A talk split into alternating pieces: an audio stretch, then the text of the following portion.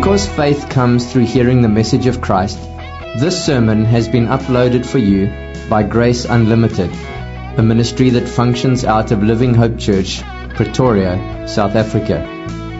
We want Jesus Christ to have first place in everything in our church, and we want to help you know and follow Jesus in all of life and to help others do the same.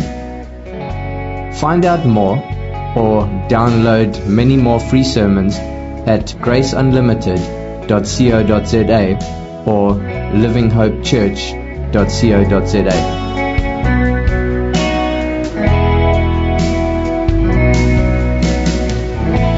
Good morning, Living Hope Church. Again, it is wonderful to be with God's people on this Lord's Day, to be able to sit under the teaching of God's Word, able to sing these amazing songs together like we did this morning. I think you can agree it's such an encouraging time to be able to sing such truths together. And then even just be praying together corporately as a family and hear all these things that Blake has been praying about on behalf of us as a church. Like, the Lord's at work here. It's amazing to see. The Lord is really at work. And I had the privilege this last weekend to travel to Kamungeni with my family as well. And so we were able to spend some time uh, with the Akala Narato and some of the, the other missionary families that are already serving in Kamungeni um, last weekend. And I just want to, by way of introducing our sermon today, mention that it is really encouraging to see people sacrificing so much for the good of the King. And the only conclusion that could be is because they understand how much they've been given from the King.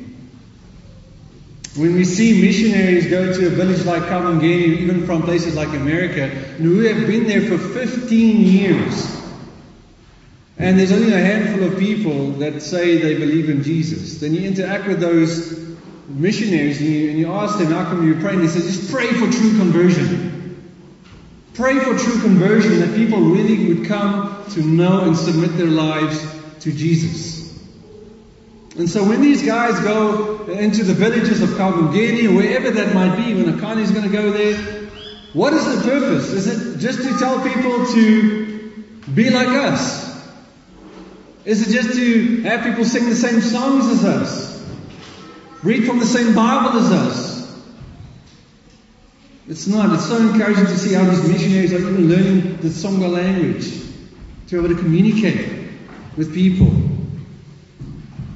And so the goal for any missionary, any child of God, is to point people to Jesus.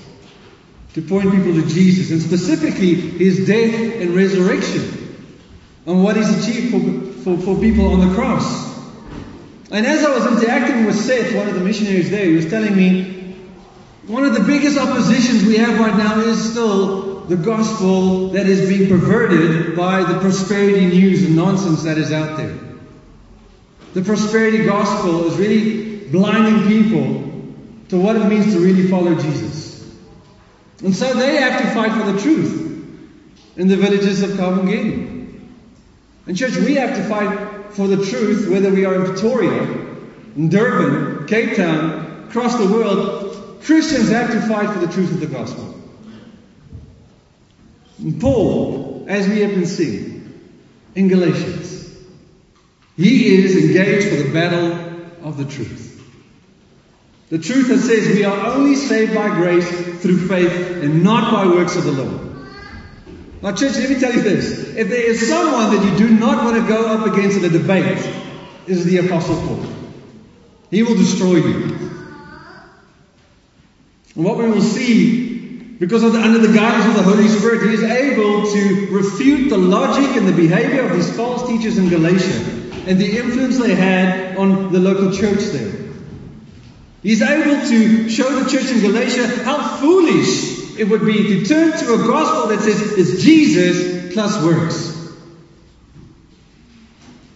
Turn to the issue of circumcision and trying to keep all the rules of the Old Testament to complete their right standing before God. And be fooled to think that somehow you can be justified and sanctified by your own performance. Now we saw in chapters 1 and 2 that Paul was specifically defending his authority as an apostle. defending his right to speak as God's chosen messenger, indicating to us the source and the authority of his message. But now in chapter 3 and 4, because now we're going to start with chapter 3 today.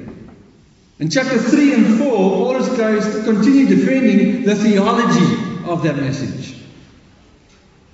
The gospel of grace and how you can only be saved by faith in Jesus and not by works of the law. And so, even as a transitional sense, we started looking at the, the doctrine of justification by faith at the end of chapter 2, in verses 15 to 21.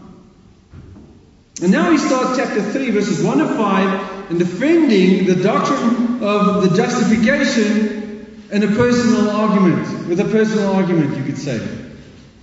Because it's an argument that appeals to the very Christian experience the Galatians had. The experience they had when they first heard the real truth of the gospel, and then how they responded to that message with faith in Jesus. Indicating that when they did turn to Jesus, that was the actual moment when they received the powerful Holy Spirit in their lives.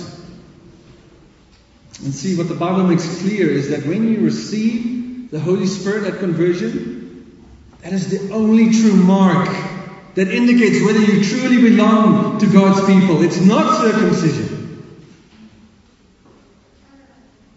Then he continues in verses 6 to 14. He's going to make the argument from Scripture itself. He's going to use different passages of the Old Testament to prove his point. Going back to the time before the law was even in the picture. And then he turns to the logical argument in chapter 3, verses 15 to 29. He's reasoning with his readers about the nature of covenants and how that all works.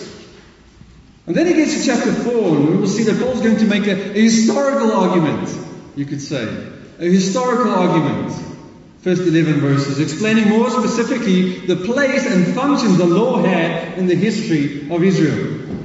And as Paul is going along making this argument uh, all these different ways, he's realizing how much he actually loves the Galatians. And so he appeals to them to remember his love for them and how close they were in the past. And so we could call that the sentimental argument in verses 12 to 20.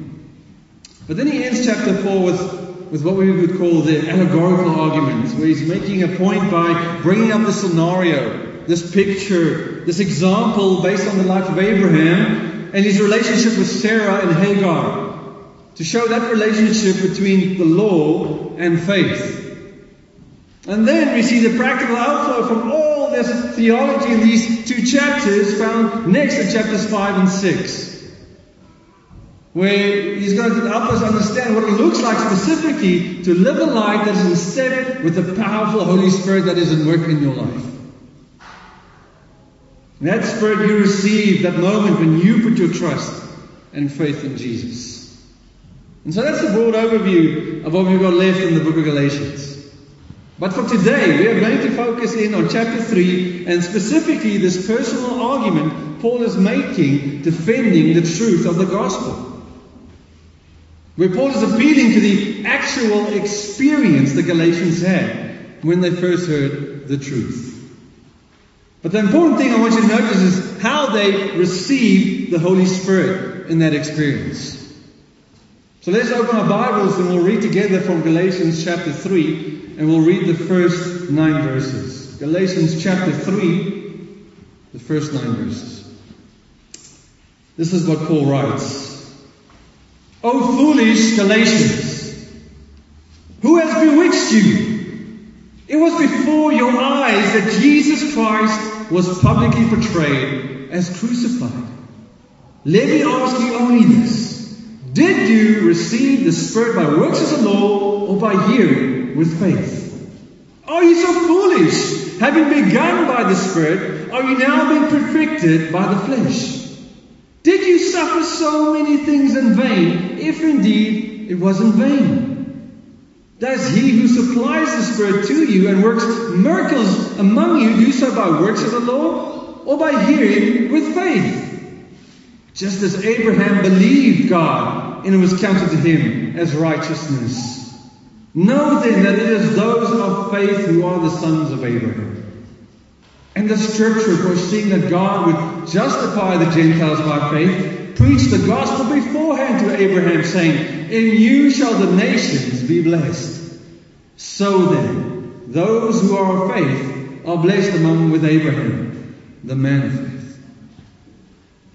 You see, Paul starts with the appeal to the Christian experience here. Because he was actually there when the Galatians heard the gospel. He was there when they first trusted in Jesus. So, in one sense, we have to be careful because when Paul makes his argument from experience, we know that it's possible for us to perhaps misunderstand our religious experiences, don't we? It's when I trust my feelings, when they're so strong and overwhelming, that I think this is the Spirit telling me to do this and that. When in fact Scripture makes it clear that the promises that we are to believe are the principles we are to follow, instead of just simply our feelings. Our experiences must line up with the truth of the Bible. And so, actually, Paul brings in the, the balance to this argument in the next section, 6 to 14, when he brings in this issue of Scripture and Abraham and everything that goes along with that. And it's obvious that the Galatians had a very significant experience when Paul first visited them and started preaching the gospel to them. Where God was doing this amazing work in them and amongst them. But now here comes the Judaizers again. Saying, you know what? That experience you had is not complete. You need Jesus and Moses. Jesus and Moses. And what you find in the rest of uh, this, in the start of the chapter 3, is that Paul is using different rhetorical questions to help the Galatians see that they really need to turn, to not turn their back on the grace of God and turn to the Lord. And these rhetorical questions are a very clever way for Paul to, to make his argument and make it so obvious what is going on. Because what is the purpose of the rhetorical question? Why do we use rhetorical questions? A rhetorical question is a question that doesn't need an answer because it's so clear and obvious to everyone what the answer is. It's so obvious what's going on that no one has to even say anything. Just by simply hearing the question and thinking about it, we know what the answer is. And Paul wants the Galatians to think. That's why he uses all these questions. He wants them to think, and specifically think and remember what God has done for them in Jesus. To remember all the resources they have by faith in Jesus. Because last time we saw that how united we are to Jesus. And because we are united to Jesus, we are dead to the law and dead to sin. And now we can actually live holy lives that please God by faith. Because it's no longer I who live, but Christ who lives in me motivated by the sacrificial love of God. And that's a theological reality for everyone that says he believes in Jesus. And really does. But Paul also wants us to recognize all the resources we have, not only because of how united we are to Jesus and the way that that changes the way God the Father looks at us, but having received the powerful Holy Spirit in our lives that now lives in us and through us. And so, if we are going to recognize all the resources we actually have in the gospel and not be led astray and be called foolish, like Paul calls these guys foolish, and we're not going to rely on our own efforts to do this thing called Christianity, then the first thing Paul wants us to see is you need to recognize the spiritual battle that you are in. Recognize the spiritual battle that you are in. Oh, foolish Galatians, who has bewitched you? It was before your eyes that Jesus Christ was publicly portrayed as crucified. You see, Paul knows what the Galatians know. He knows what they have seen and experienced and believed. But the clear and obvious defective behavior forces him to cry out with bewilderment and with passion, Oh, foolish Galatians! We know by now that in a similar way, like Peter, the Galatians had become so confused in their doctrine. But not only in their doctrine, in their conduct. Remember, some of the Galatians were actually willing to go and get circumcised. When in fact they know that circumcision is not required to be a Christian. So Paul is like a passionate parent crying out. How can you be so foolish? Makes me think of when my wife does homework with my kids, you know. And they've practiced the math equation a hundred times and they've gotten it right a hundred times. But then you ask them that very next time to look at the similar kind of questions and they look at you like they have no clue. And my wife is like, How is that possible? How can you not know how to do this? When you in fact know exactly how to do this. But in that situation, doesn't compare to the seriousness of this situation because we're talking about the very essence of the gospel. And so Paul is shooting straight here with the Galatians. And he calls them fools. And the word fools here doesn't mean they're stupid. It doesn't mean they, they don't have the mental capacity to comprehend what is actually right and wrong and what they're doing. It's like my wife knows my kids aren't stupid. They can do that math equation, but because they have done it so many times before. You see, the word foolish actually means mental laziness and carelessness. Mental laziness and carelessness. The Galatians are not focusing. They're busy being foolish by dropping their guard and becoming lazy in their thinking to even consider for a moment that you need circumcision and try to keep all the 618 Old Testament laws after you put your faith in Jesus. And it's so unbelievable for Paul. He says something supernatural must be going on. I can't believe it. Something must be going on behind the scenes. Who has bewitched you? He asks. Paul is like the Galatians have been put under some kind of spell or something. Someone or something is at work behind the scenes. And to us it might sound similar to when you, maybe you're in the villages of Kabangeni and the missionaries there are like, your behavior makes me think like the local Sangoma has put a spell on you. But as we look at this word, this idea of bewitched in this context, uh, it actually means that you are charmed in a misleading way.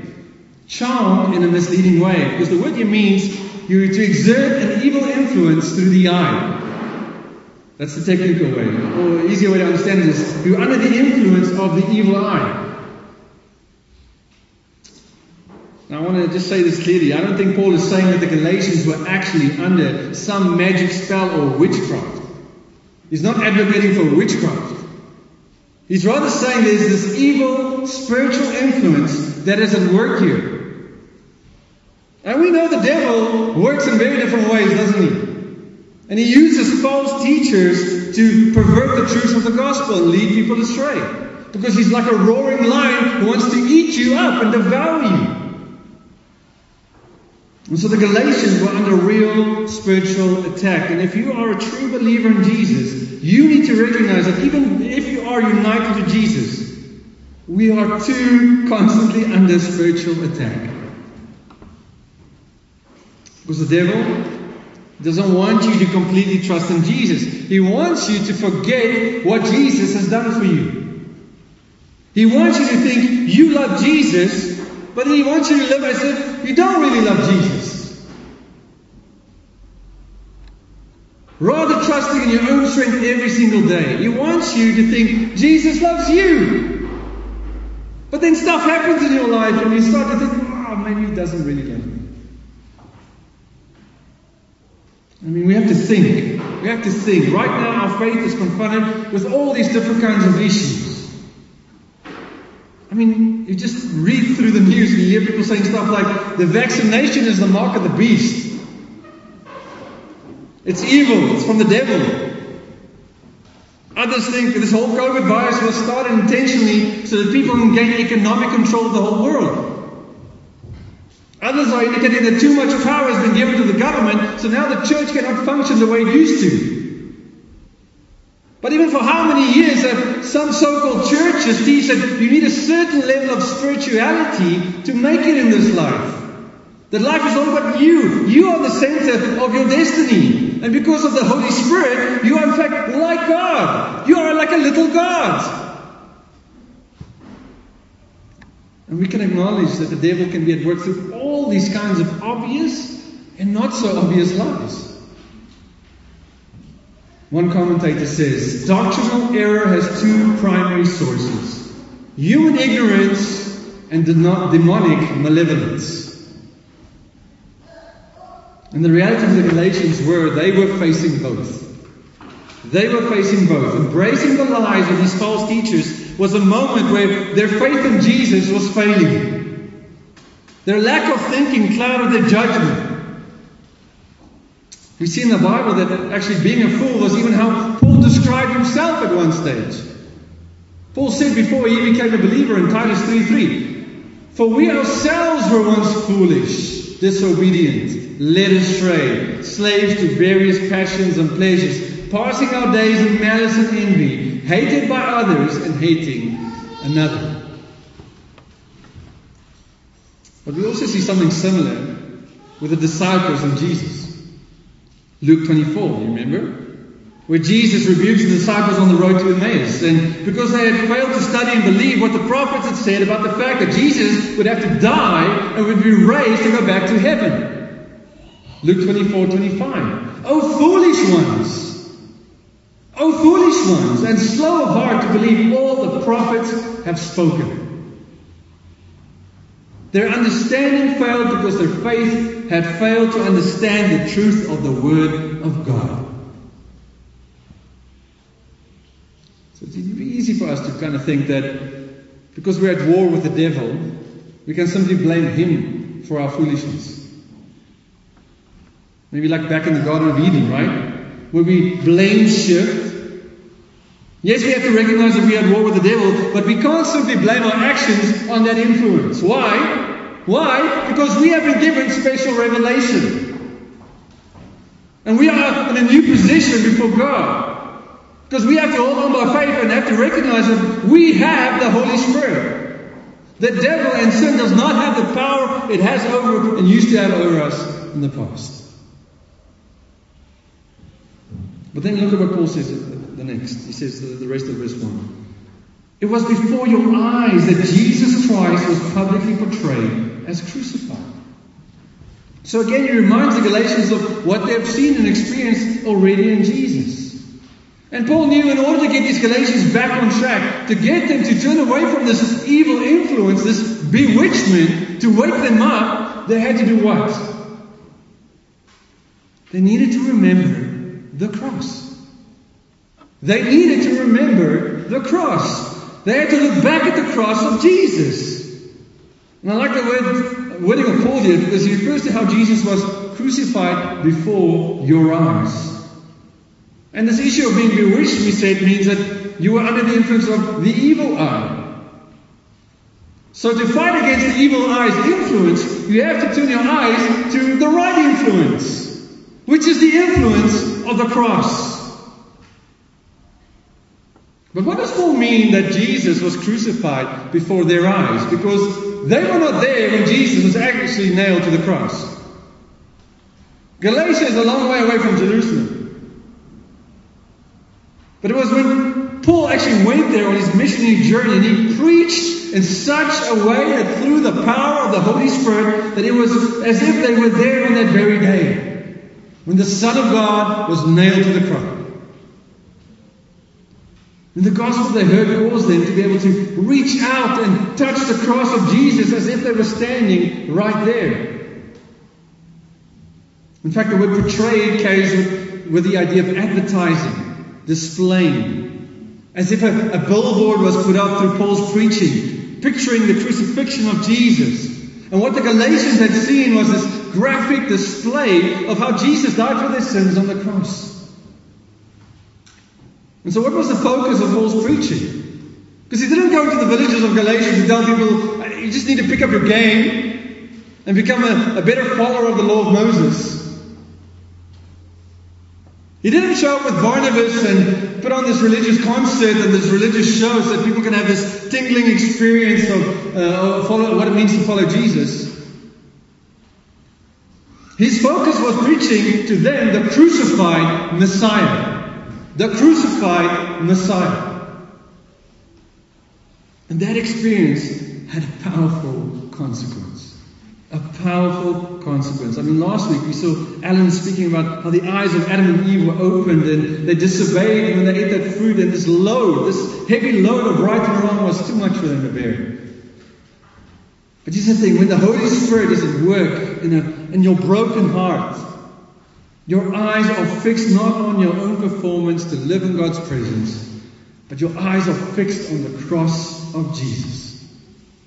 Because it's right there that we point people to, to see the incarnate Son of God, the God man, human and divine. And because he was man, Jesus was able to enter our situation and be able to suffer for our sins. And because he was God, he was able to, to, to be the perfect sacrifice that we need. Even as Paul said in 1 Corinthians 1.23, we preach Christ crucified. And a spirit-filled person should have the same conviction like Paul did in 1 Corinthians 2.2. For I decided to know nothing among you except Jesus Christ and Him crucified. You see, in young Galatians, back in chapter 2, he said, I have been crucified with Christ.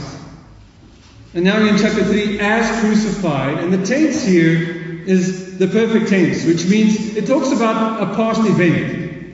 We all acknowledge that, right? Jesus died in the past. History, a past event. But it's a past event that has continuous implications for the right here, right now. We don't leave our justification behind and continue with life thinking we can do sanctification on our own. The truth of being declared right before God stays with us every single day. And it's when we continue to look back at the cross that we see Jesus being crucified on a specific day, a specific time. In that moment, all my sin is taken by God. That by His mercy He accepted the sacrifice that Jesus made on my behalf. I have this great high priest that proves that even when he rose from the, from the grave, that he's alive. All this is true because he's alive, and now we are alive. Because his spirit dwells within us. And because we've been united to him, he is living his missionary life in us and through us. Have you ever thought about it like that? Jesus lives his missionary life in you and through you. But if we take our eyes off the cross, we're going to be in danger, like the Galatians did. And so Paul, he painted in this picture of the crucified Jesus on, a, on the billboards of their minds and heart. The Judaizers come in with their spray paint and their graffiti all over that picture. Trying to add to the gospel. And so what Paul does here is gives this cry of rebuke and he starts his argument with indicating that we need to recognize the spiritual war we are in. And if we're lazy in our thinking, we will come under the same influence of the devil and these false teachers around us who want to lead us astray. But rather says, keep your eyes focused on the cross. Keep it centered on the cross. Remember the cross. And if we don't want to be bewitched by the lies of this evil world, then Paul says next, recognize how you started the Christian journey. Number two, recognize how you started the Christian journey. Verse 2. He says, Let me ask you then only this Did you receive the Spirit by works of the law or by hearing with faith? I mean, after Paul starts with this, this rebuke of calling the Galatians out on their foolish behavior, he's like, I've got only one thing I want to know from you, really. And this is actually actually the big idea here. He wants them to take, take them back to the beginning of their Christian experience. He's asking this rhetorical question because it all, all boils down to this. How did you receive the Holy Spirit when you first became a believer? What was that experience like? In other words, he wanted them to recognize the comparison between the possibility of receiving the Holy Spirit either by faith or by works of the law. And because of their own personal experience in, in conversion, they knew there's only one answer. It could only be by faith. From experience, they know it's impossible to receive the Holy Spirit by your own efforts. The only real evidence that someone is a true Christian is not how much they think, how much they think they're doing for Jesus, how spiritual they think they are, what kind of language they use, but in fact, did they receive the Holy Spirit and are they bearing fruit because of that Spirit? Paul says, Romans 8, verse 8 and 9. Those who are in the flesh cannot please God. You, however, are not in the flesh, but in the Spirit. And if in fact the Spirit of God dwells in you, anyone does not anyone who does not have the Spirit of Christ does not belong to him. Seems pretty clear, doesn't it? It's very important that we understand the work of the Holy Spirit in salvation and also in the life after salvation. Because what the Bible says is that before you can even begin to think of clinging to Jesus by faith and understand what it means to be justified for what Jesus has done, the Spirit, in fact, has to be at work in your life already. The Bible teaches us that before someone is a Christian, the minister of the Holy Spirit convicts the lost sinner of his sin. What did Jesus say? John 16, verses 7 and 9. Nevertheless, I tell you the truth. It is to your advantage that I go away. For if I do not go away, the Helper, referring to the Holy Spirit, will not come to you. But if I go, I will send him to you. And when he comes, he will convict the world concerning sin and righteousness and judgment. The Bible also says that a sinner can resist the work of the Spirit. Acts 7:51. You stiff necked people, uncircumcised in heart and ears, you always resist the Holy Spirit. As your fathers did, so do you. And again, even as we go into the villages of Limpopo or here around Pretoria and we share the gospel with people, we know that people can resist the truth. But also, we know that because of the Spirit, at work in people's lives. He can use the Spirit to actually see someone see his sin, repent of that sin, and put his trust in Jesus. Because the Spirit actually helps us to repent. We are so lost, we even need the Spirit to help us to truly repent. And then once the sinner sees his sin, is led by the Spirit to see Jesus as the Savior for that sin. Through the proclamation of Christ crucified, that person is born again. Born again. John 3, Titus 3. But the Bible then also teaches us the new believer in Jesus, he is so united by the Spirit and baptized into one body. Look, look at what Paul says in 1 Corinthians 12 12. For just as the body is one and has many members, and all the members of the body, through though many, are one body, so it is with Christ. For in one Spirit we were all baptized into one body, Jews and Greeks, slaves and free, and all were made to drink of one Spirit. So not only are we fundamentally united to Jesus by faith, but because of the Spirit at work in our lives, but you are fundamentally united to the bride of Christ, other believers in this church, if you are truly a believer. And it doesn't stop there. Because the Bible also teaches us that this new believer is sealed by the Spirit. Sealed by the Spirit. Ephesians 1.13 In Him you also, when you heard the word of truth, the gospel of your salvation, and believed in Him, were sealed with the promised Holy Spirit, who is the guarantee of your inheritance until we acquire possession of it to the praise of His glory. Which simply means that we are not so simply, but uh, we struggle to understand that as true believers, we're going to make it to the end. We'll make it to the end because of the Spirit's work in our life, not our own works. Not because of what we've done. He is the guarantee, the promise that we will one day share in the glory of Jesus. And you're like, what? How is that possible? Paul says, I am sure of this, that he who began a good work in you will bring it to completion at the day of Jesus Christ. Philippians 1 6. And remembering this experience was vital to Paul's argument. You know, it's like when Facebook brings up this reminder, this memory of something that's happened in the past, right? You look at that experience and you like, you think of all these thoughts as they come back as you look at that, that photograph. And this is what Paul was wanting the Galatians to do. He wanted them to recognize and remember the experience they had when they first heard the gospel and received the Spirit of God.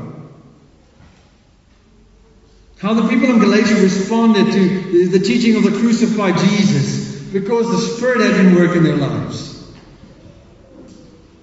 So all this, they, as they do this, they could not deny. They could not deny that they received the Spirit because of the Spirit and not because of their works.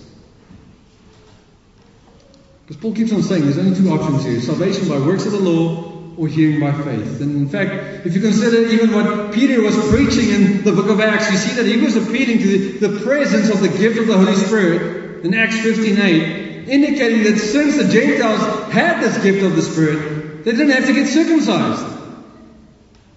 And so if it's not by works, then it's only by the hearing of faith. And when you hear hearing of faith, what comes to your mind?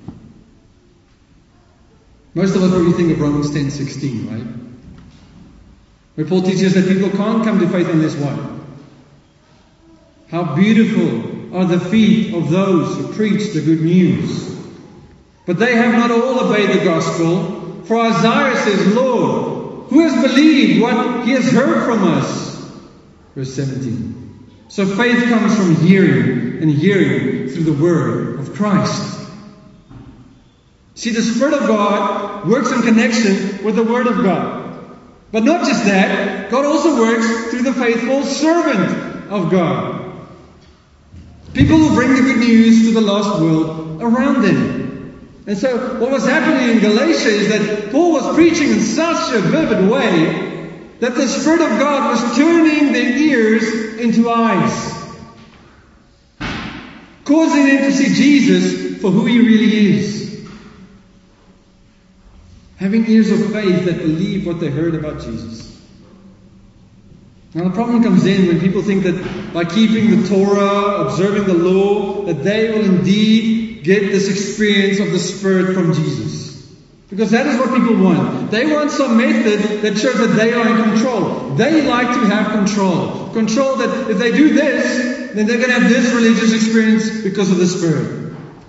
But God says that is now not how this works. The only way to know and embrace the resources you have in Jesus is how? By entering into a relationship where you have to completely trust Him. So I want you guys to hear this. If someone tells you you need more of the Spirit after you've already become a Christian, so that you can have this higher, elevated life Christ experience, what are you going to tell them? Because Paul says you cannot get more of the Spirit after you become a Christian. You already got Him when you first believed and became a Christian. What if someone tells you your church doesn't talk enough about the Holy Spirit? And you can actually tell them, whoa, hold on. It's because we actually open our Bibles. It's actually because we open our Bibles that we experience the transforming power of the Spirit in our lives. Says it this way If our lives of worship to Him is not saturated with the truth of the Bible, then we can hardly claim that we are worshiping God in the Spirit. For the Spirit works according to the truth. And here's what Paul is saying to the Galatians. That you can't deny the fact that you experienced the power of the Holy Spirit when you first became believers. When I preached to you the crucified Jesus, and the Spirit was at work among you and through you, so technically, this argument's over. I can stop right here. It's done. It's so obvious. But Paul continues. I told you he's a master. He's a master at, at, at, at arguing with people from the scriptures. And this brings us to point number three. He says, recognize first the spiritual war you're in. Second, recognize how you started the Christian journey. And now thirdly, recognize how you should finish the Christian journey. Verse 3. Recognize how you should finish the Christian journey. Are you so foolish? He asks again. Having begun by the Spirit, are you now being perfected by the flesh? Which is essentially another way of saying if you received the Spirit when you first became a Christian, why will you seek to use your own strength, your own efforts, your own understanding, your own requirements for a religious experience to finish the Christian journey? That is foolish, he says. You're not thinking. Because how can you think that your weak, imperfect, sinful flesh can improve on the divine, perfect Son of God and what He began in you when you first believed? See, since we are saved through the Spirit and not works of the law, through faith and not the law, then it's obvious that how we should keep on living, isn't it? The life of faith is to be lived by trusting in the power of the Holy Spirit. And it becomes even more obvious because if the law couldn't save you, how do you think the law can make you more like Jesus after salvation? Which is Paul saying, if the law couldn't justify you, how do you think the law can sanctify you? Some people think that Jesus saves by faith, but then it's up to them to do all the work because gee, more like to be more like Jesus. Relying on your own efforts. But Paul clearly says you have to finish the way you started. You don't have to pray and ask for these extra blessings. You don't have to pray for the special language to talk with God. To be spiritual people, we continue in the faith of the indwelling power of the Spirit in the partnership uh, with the Word of God. And so think about it this way. You need two parents to be able to conceive a child, right? You need two parents to conceive a child. In the same way, two spiritual parents are required to, to be born again into God's family the Spirit of God and the Word of God. See, when my son came into this world, he came in with two eyes, two ears, two legs. He didn't just come as a body. I didn't have to take him later to the doctor. The doctor snaps on the arms and the legs and the toes. And in the same way, when a child of God is born again into God's family, he has all he needs spiritually. Nothing has to be added. You see, if I give my son uh, some baby food, some exercise, a bath, he's going to grow mature in his life. And the same is true in the Christian life. We need to keep walking in the Spirit, eat the truth of God, drink the love of God, be washed by the Word of God, and you too will grow in spiritual discernment. You too will grow to be more like Jesus. Here's the shocker. Here's the shocker. You know what? If you actually believe this, it involves you actually spend time in God's Word. Wow, that's so that's crazy. Can you believe it? You actually need to spend time in the Word of God. Where the Spirit shows you more of your sin, shows you more of Jesus and how He paid for that sin, and how you can live practically relying on the power of the Spirit and not your own. So we don't need this charismatic supernatural experience to feel the presence of the Spirit in our lives. Every time you open God's Word and you study it, you trust what it says, you have it applied to your life, you have a supernatural experience from the Spirit. So Paul makes it clear the way into the Christian life is the same way on in the Christian life. If you're going to try to be perfected by your own sinful efforts, you're a fool. The Bible says you're a fool. Then you are someone that believes that Moses was finished what Christ has begun. And so we spoil the treasure of what we have in Christ if we try and add to this finished work. Imagine I get this amazing signed guitar from the Beatles or something. The whole band signs it. And this is an amazing gift I have with all these authentic signatures on them. And I take my coat and I try and replicate all the signatures on that guitar. Not only have I spoiled that guitar, I've made of no value anymore. No value anymore. We're trying to add my own signature to it.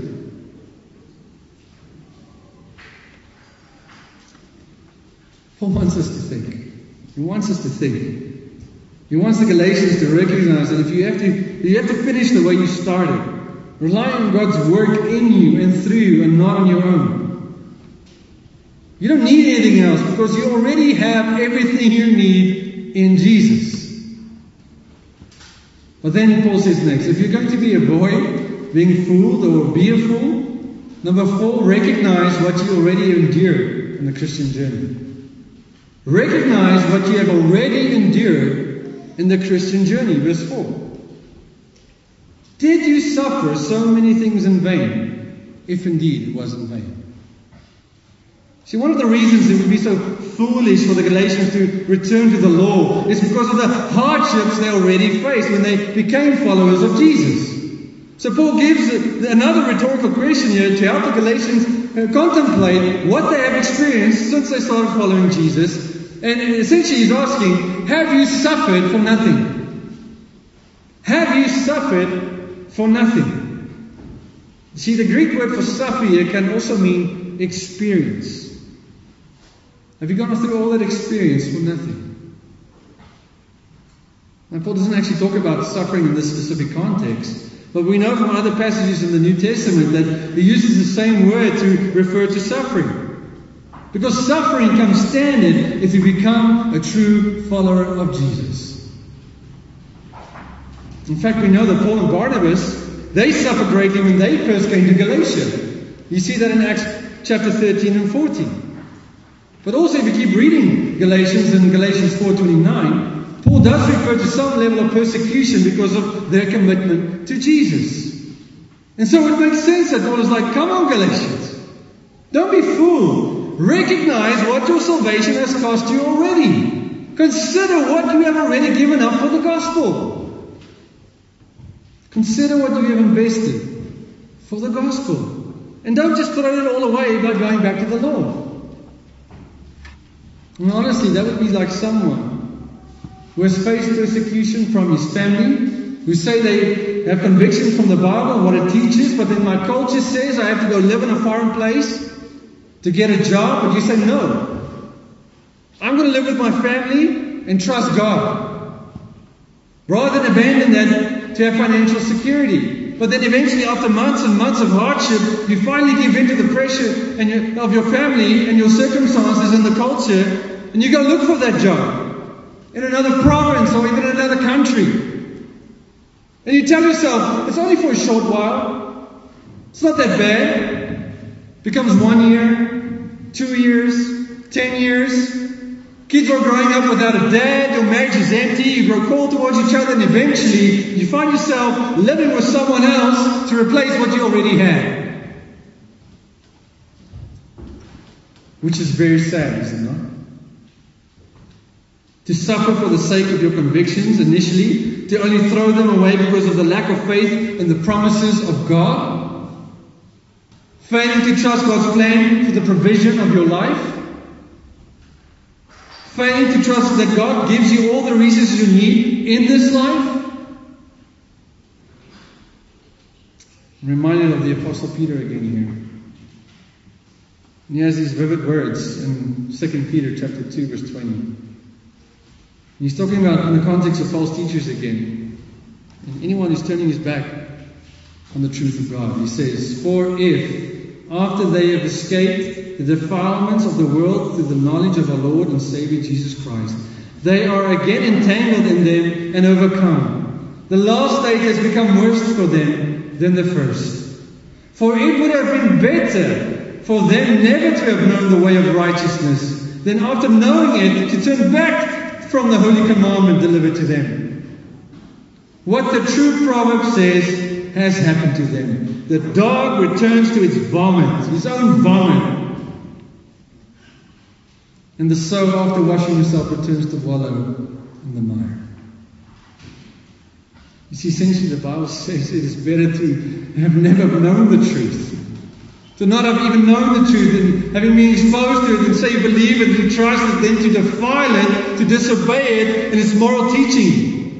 Because with this privilege of knowing the truth comes great responsibility. Do you ever think about it like that? This precious gift of the truth of the gospel, when you've embraced it and put your faith in Jesus, it comes with a, a, a magnificent, wonderful responsibility. So, in a sense, we can say these Galatians and these Judaizers, they were like dogs returning to its vomit, ready to eat any gross thing that comes their way. Because they heard the truth, embraced the truth, and now turning to a different gospel. The Bible, in fact, teaches that if we disobey God, we can actually grieve the Holy Spirit. Ephesians 4, verse 30. And those who live a life persisting in this can quench the Holy Spirit. 1 Thessalonians 5, verse 19. But does this mean that we can actually have the Holy Spirit leave us and forsake us?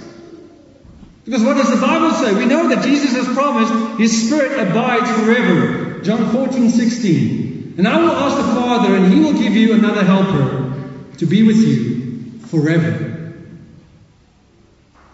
Do you know what this means? It means that as you live a life of disobedience and you quench the Spirit in your life, the reality is you can't live with the joy and the power you need for your daily living. Maybe that is some of you, even right now. Instead of being filled with the Spirit, Ephesians 5:18, which means we are being controlled by the Spirit, like we'll see in Galatians 5. Perhaps you have forgotten who you are in Christ. You've forgotten the resources you have in Christ. You just rely on yourself. Man, praise God. For some of you, you can not actually see the way God is at work in your life. Like I saw this weekend, last weekend in Covent You can see the grace of God sustaining regardless of people's feelings. And praise God because of living a spirit-filled life and that you understand the reality of justification by, by grace through faith. So what Paul is saying is, if we're going to avoid being a fool that relies on himself, You've got to recognize the war you're in. Because it's so easy to forget the truth. And become lazy in our thinking. Recognize the way you received the Spirit in the first place. How God saved you through the work of His Spirit. Recognize that you have to finish the way you started. How each day we are still dependent on the Spirit's work in us. And then recognize all that you have suffered and endured already by the grace of God. And now, finally, just quickly, number five, recognize that God gave you the Spirit and He's still at work in you. Verse 5. He gave you the Spirit and He's still at work in you. He says, Does He who supplies the Spirit to you and works miracles among you do so by works of the law or hearing by faith? So Paul is actually summing up this whole issue here, this whole argument from experience, by pointing out to the Galatians that God the Father is actually the one who richly supplied to them His Spirit. Who is, he is the one who's actually working the miracles among them. He was the one who gave them this Christian experience. No human effort could produce those kinds of miracles. It had to be the supernatural work of the Spirit. And so the, the, the, simple point I want you to see from this last point is God was not dishing out a meager supply of the Spirit. He wasn't dishing out a meager supply of the Spirit because the word provides in the original here actually refers to supplying abundantly or with great generosity. God is not only the one who provides what we need, He provides it in abundance. And the teaching of the Jews was saying, you know what? To get the continual blessings from God, it's almost like you have to kind of bribe Him so that He will bless you. But true saving faith understands that we have already been blessed in Christ. And so I need to rely on the Father, the Son, the Holy Spirit to work in my life to experience His blessing every single day. Not my works. You see, because of his indwelling spirit, we have the spiritual power over Satan. We have power to say no to the world because we've been crucified with the world. We have the power to say no to our weak flesh. Our flesh has been crucified with Christ. We have the power to say no to sin because we have the power to enjoy the reality of our standing before God. Ephesians 3:20. Now to him who is able to do far more abundantly than all that we can ask or think according to the power at work within us. Same question I asked last week. Do you believe it? Do you believe it? Does your faith say, That is my gospel? That is the truth I believe?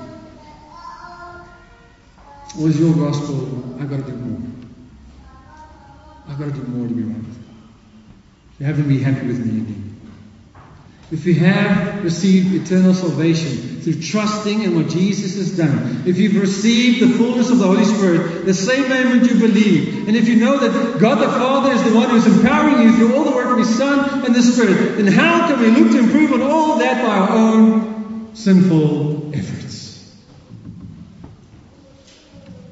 Paul says that is what a fool. And that is essentially the question he was asking the Galatians. And that is the question God is asking me today. Justification by faith is a wonderful and very important doctrine. Paul is defending it here with these questions to help us think, to help us think how we are to live based on this truth. And so, if you're going to leave here today, I want you to think. I want you to think. And here's at least five things you can think about. Have I become lazy in my thinking? Have I become lazy in my thinking? Which means, am I busy being a fool? Am I blaming my lack of joy, my struggle with sin, and the influence of others and the devil, and my circumstances? And have I become so consumed with all the busyness of life that I forget to look at the cross on a daily basis? Has my view of the cross been covered in that graffiti by the problems and lies of this world.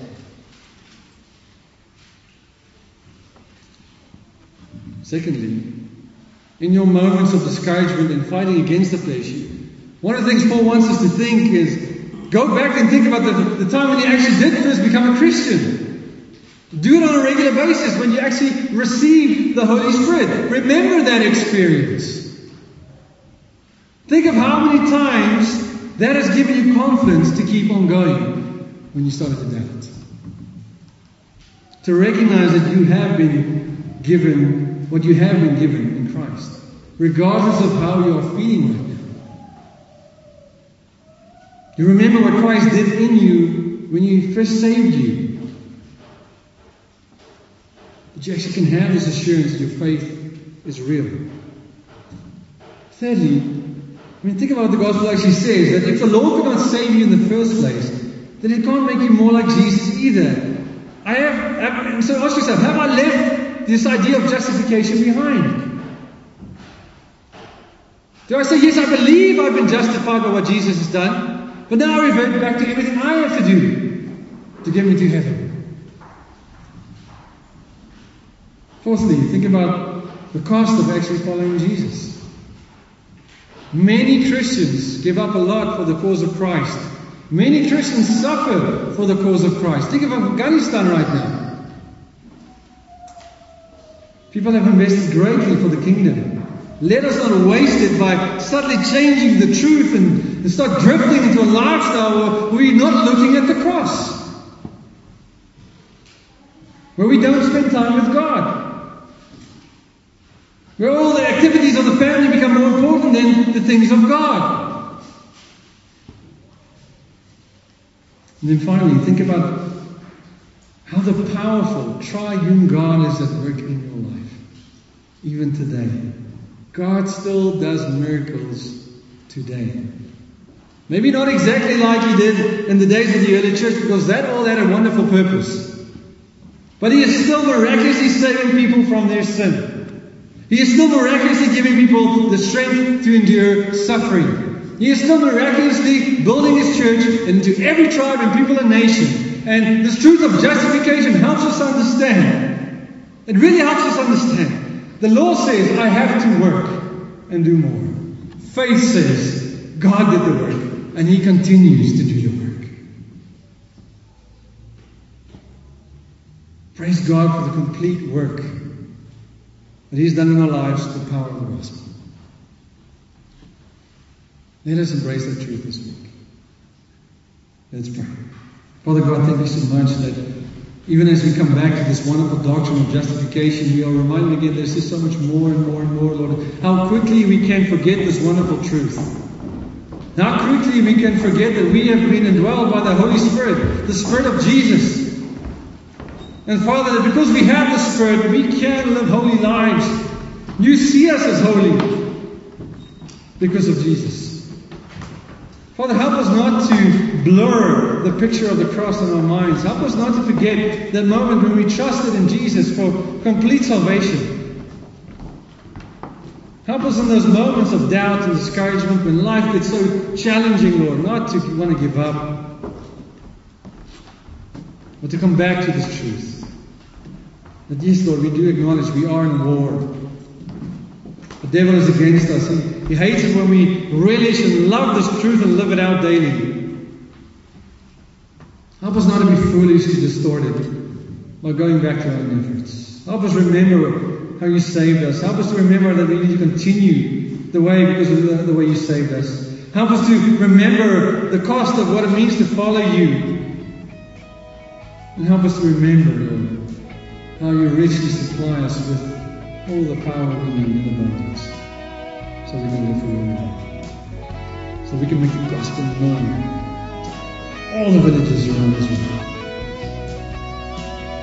To the praise of the Lord.